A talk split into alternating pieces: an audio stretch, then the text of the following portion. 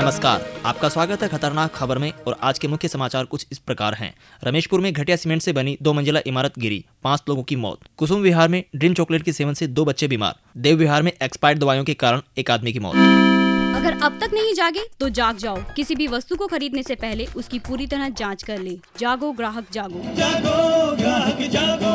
भारत सरकार द्वारा जनहित में जारी।